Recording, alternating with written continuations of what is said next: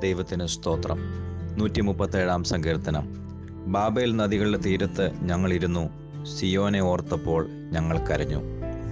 Israel ജനം പാപം ചെയ്ത് ദൈവ വഴി വിട്ട് നടന്നപ്പോൾ ദൈവം തന്റെ ദാസന്മാരായ പ്രവാചകന്മാരെ അയച്ച് തന്റെ ജനത്തോട് തങ്ങളുടെ പാപ വഴി വിട്ട് മടങ്ങി വരുവാനും ഇല്ലെങ്കിൽ അവരെ അന്യജാതികളിൽ ഏൽപ്പിച്ചു കൊടുക്കുമെന്നും പറഞ്ഞു. ഇരമ്യാവിലൂടെ ദൈവം വളരെ വ്യക്തമായിട്ട് ജനത്തോട് സംസാരിച്ചു.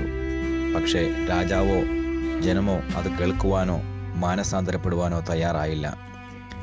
അങ്ങനെ ദൈവം തന്റെ ജനമായ ഇസ്രായേലിനെ ബാബേൽ രാജാവിന്റെ കയ്യിൽ ഏൽപ്പിച്ചു. നെബുഖദ്നേസർ എന്ന രാജാവ് ഇസ്രായേലിനെ ആക്രമിച്ച് തോൽപ്പിച്ച് അനവധി ഇസ്രായേൽ മക്കളെ അടിമകളാക്കി ബാബേലിലേക്ക് കൊണ്ടുപോയി. ബാബേലിൽ അടിമകളായി ദീർഘനാളുകൾ കഴിഞ്ഞപ്പോൾ യഹൂദജനം അവരുടെ അവസ്ഥകളെ ഓർത്ത് ദൈവത്തോട് നിലവിളിക്കുവാൻ തുടങ്ങി. അവർ ദൈവാലയം ഇരിക്കുന്ന സിയോന നഗരത്തെ അതായത് എരിശയാമിനെ ഓർത്ത് നെടുവീർപ്പിട്ട് കരഞ്ഞു. ആ കരച്ചിലകളാണ് ഈ സങ്കീർത്തനത്തിൽ രേഖപ്പെടുത്തി വച്ചിരിക്കുന്നത്.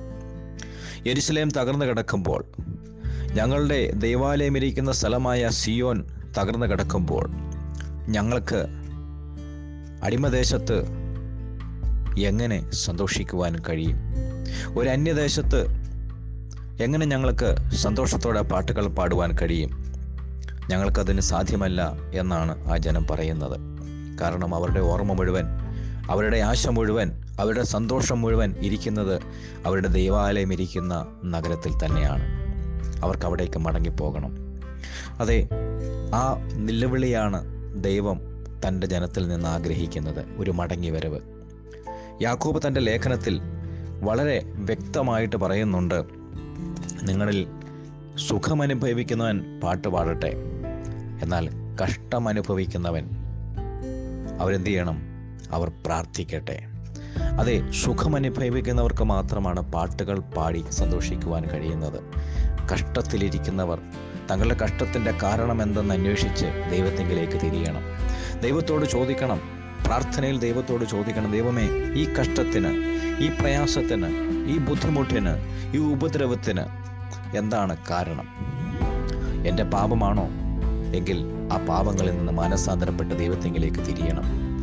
അതെ ഈ യാക്കോബ് തന്റെ ലേഖനത്തിൽ പറയുകയാണ് James chapter five verse thirteen onwards പതിമൂന്ന് മുതലുള്ള വാക്യങ്ങളിൽ യാക്കോബ് അഞ്ചിന്റെ പതിമൂന്നുള്ള വാക്യങ്ങളിൽ ഇങ്ങനെ നമ്മൾ വായിക്കുന്നുണ്ട് വിശ്വാസത്തോടെ പ്രാർത്ഥിച്ചാൽ ദൈവം പ്രാർത്ഥന കേൾക്കും.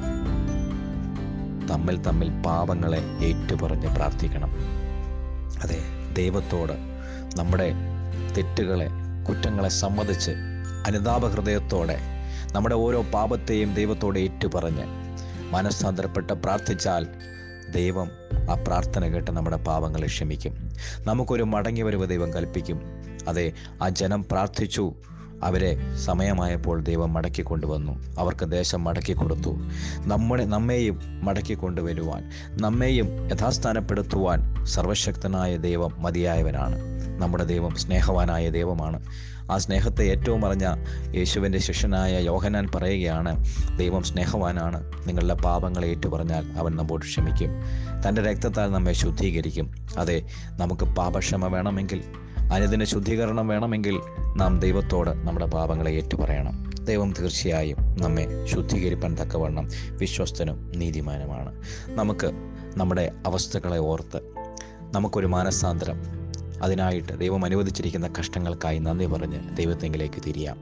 ദൈവം നമ്മുടെ പ്രാർത്ഥന കേൾക്കും നമുക്കൊന്നിച്ച് പ്രാർത്ഥിക്കാം. പരിശുദ്ധ ദൈവമേ സ്വർഗീയ നല്ല പിതാവേ ദൈവവചനങ്ങൾക്കായി സ്തോത്രം. ഈ വചനത്താൽ ഞങ്ങളെ രൂപാന്തരപ്പെടുത്തണമേ. ഞങ്ങളുടെ പ്രയാസങ്ങളിൽ കഷ്ടങ്ങളിൽ രോഗങ്ങളിൽ ഞങ്ങൾ അതിന്റെ കാരണം എന്തെന്ന് തിരിച്ചറിയുവാൻ ദൈവത്തെങ്കിലേക്ക് തിരിയുവാൻ ഞങ്ങളുടെ പാപങ്ങളെ ഏറ്റുപറഞ്ഞ് മാനസാന്തരപ്പെട്ട് പാപക്ഷമ പ്രാപിച്ച് സൗഖ്യം പ്രാപിപ്പാൻ വിടുതൽ പ്രാപിപ്പാൻ ഞങ്ങളെ സഹായിക്കണം. ദൈവകാര്യങ്ങളിൽ ഏൽപ്പിക്കുന്നു. പ്രാർത്ഥന കേട്ടതിനാൽ സ്തോത്രം. യേശുവിൻ നാമത്തിൽ പ്രാർത്ഥിക്കുന്നു പിതാവേ. ആമേ ദൈവം നിങ്ങളെ ധാരാളമായി അനുഗ്രഹിക്കുമാറാകട്ടെ.